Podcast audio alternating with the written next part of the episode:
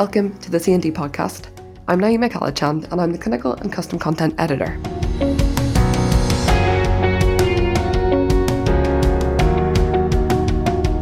Today, I'm going to be speaking to Jane Lambert. Jane is the CEO of ECG Training and a qualified nurse. Jane's been leading on the Milton Keynes COVID vaccination site and has been supporting pharmacies in the development of their vaccination sites as well.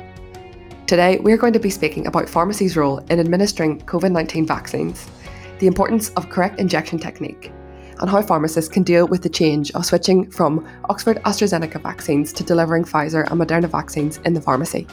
This is what she had to say.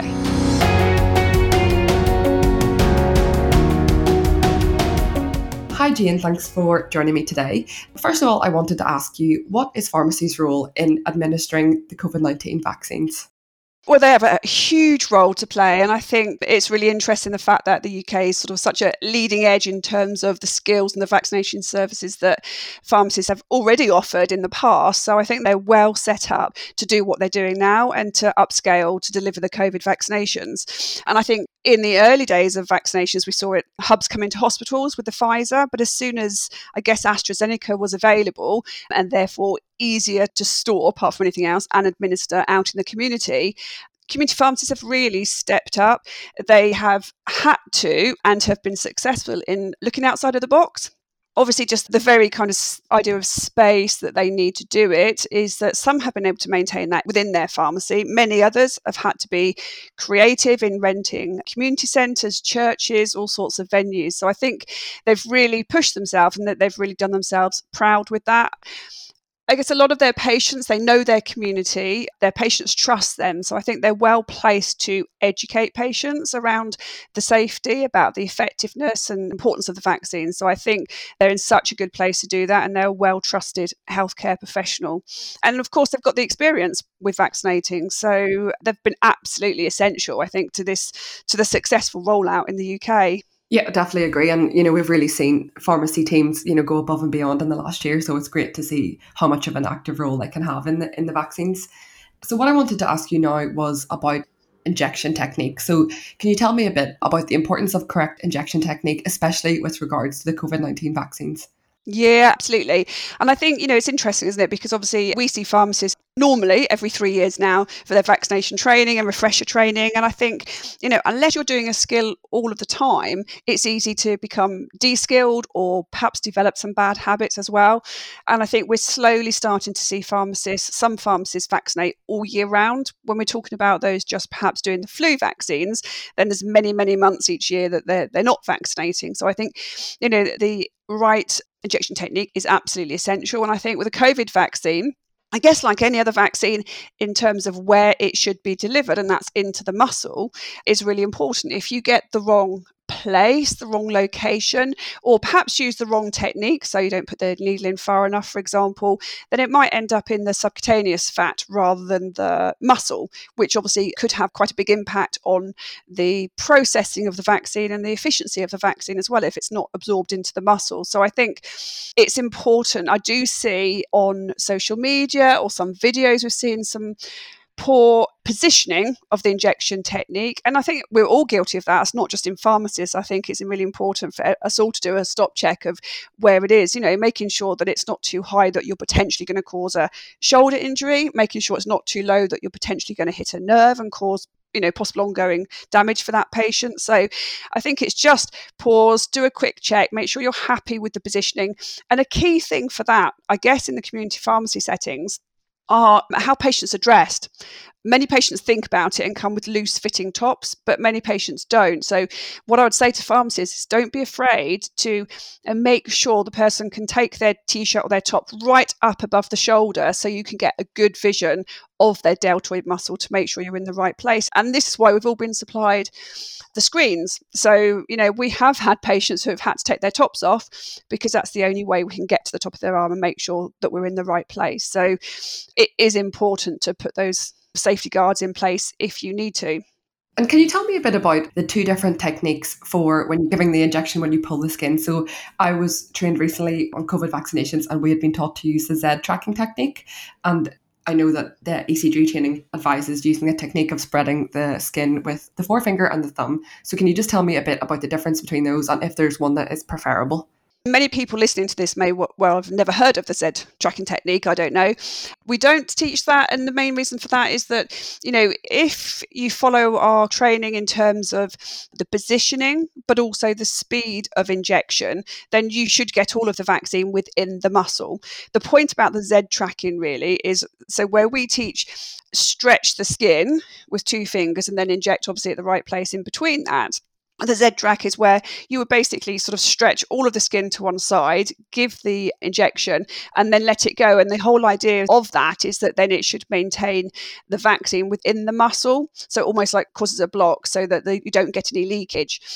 We always base our training on the Green Book, and the Green Book talks about you know the 90 degree angle, how you give an IM injection. It doesn't mention the Z-track. There's just two different alternative ways. They're very similar, but either of them are efficient. And I would say do the way that you've been taught and the way that you're comfortable with. And if you follow the guidelines, then you'll still make sure that you get it into the muscle. Are there any other common mistakes that you've seen when people have been administering vaccines over the last couple of months so you know we can we can help improve our practice?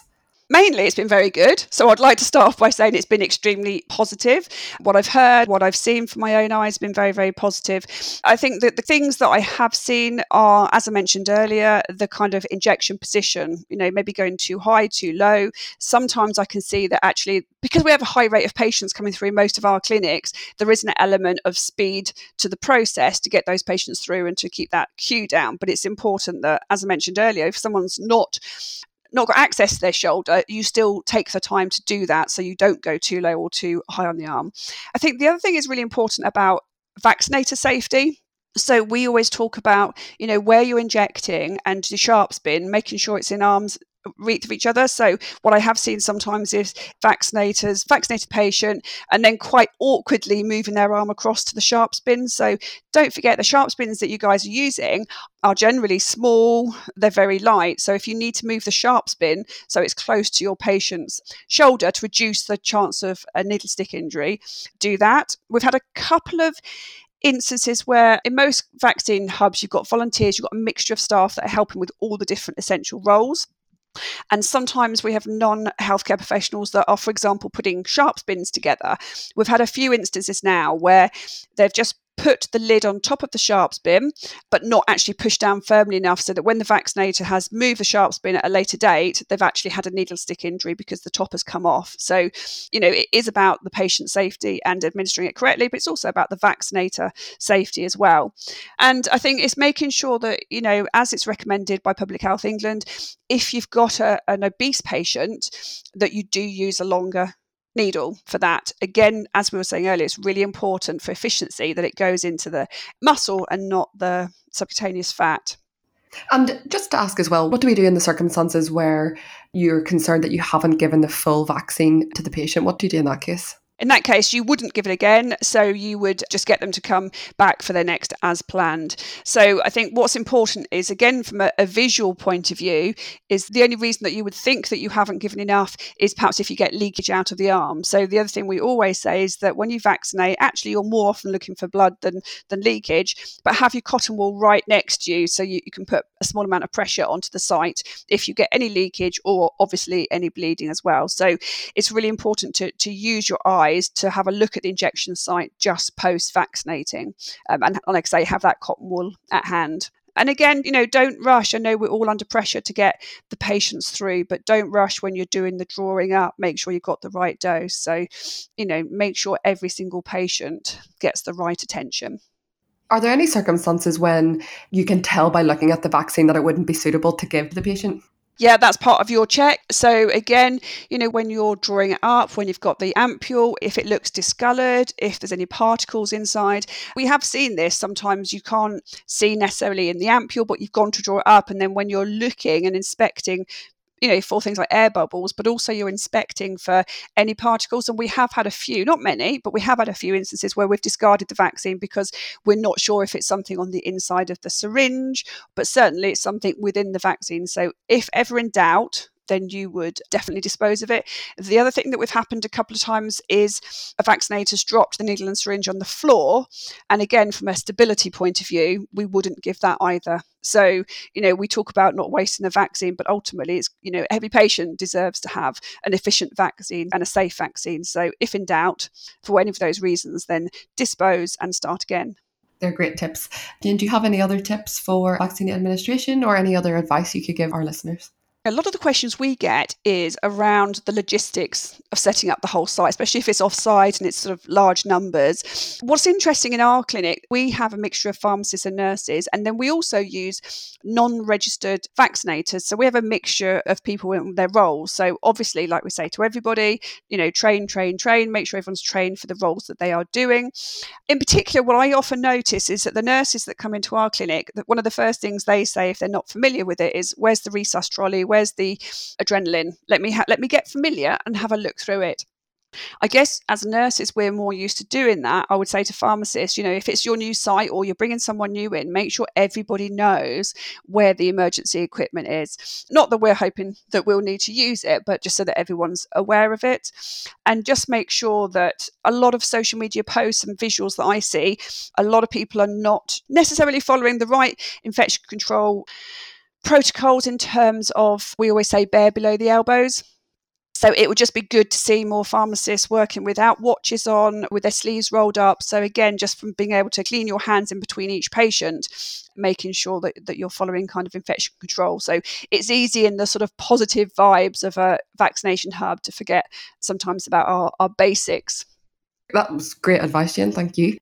Could you just tell me a bit about the transition from pharmacists giving the Oxford AstraZeneca vaccine to the Pfizer vaccine or the Moderna vaccine? I guess one of the key differences is that both Pfizer and Moderna patients need to be observed on site for 15 minutes post vaccine. So, on a logistical point of view, that will make a big difference to how many patients you could see per day, I guess. What I would say is, you know, we've been contacted to ask how many patients we could see a day, for example, with Pfizer, as many pharmacists probably have as well. So we need to work out, and we have worked out, how much room we need to allocate for patients to socially distantly wait for 15 minutes and then almost backtrack to find out, therefore, how many stations we can run. For us, we're almost halving the number of patients we can see each day because of the 15 minute wait. But obviously, from a safety point of view, we need to do that. So have a look at your space it might be that you need to change sites to be able to accommodate it, but certainly it would be slower.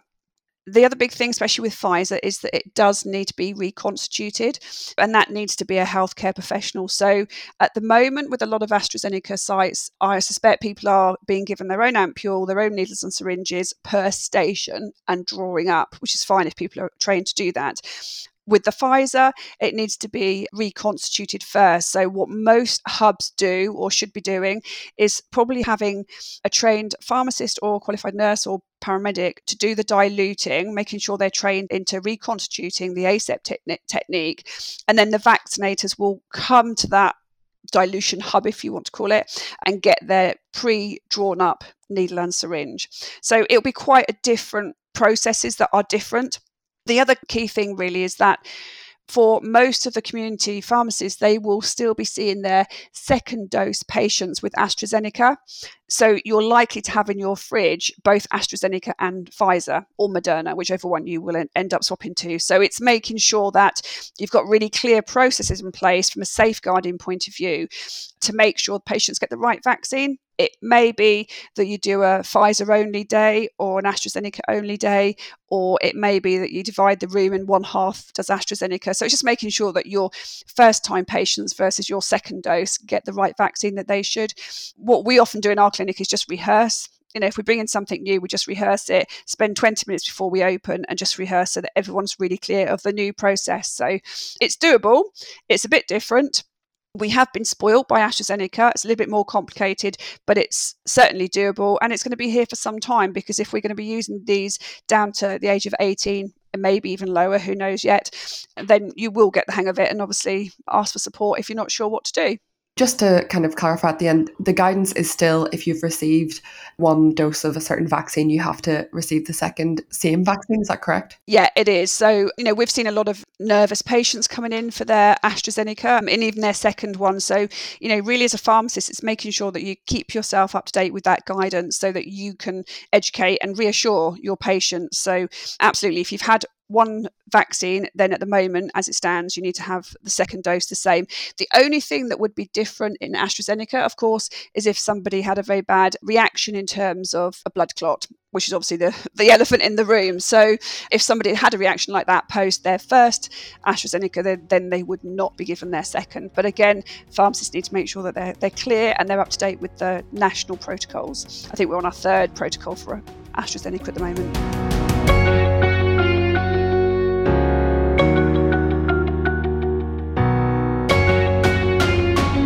That was Jane Lambert, CEO of ECG Training and Qualified Nurse. If you enjoyed today's podcast, please subscribe to C&D Podcasts on SoundCloud or your preferred app. Thank you for listening.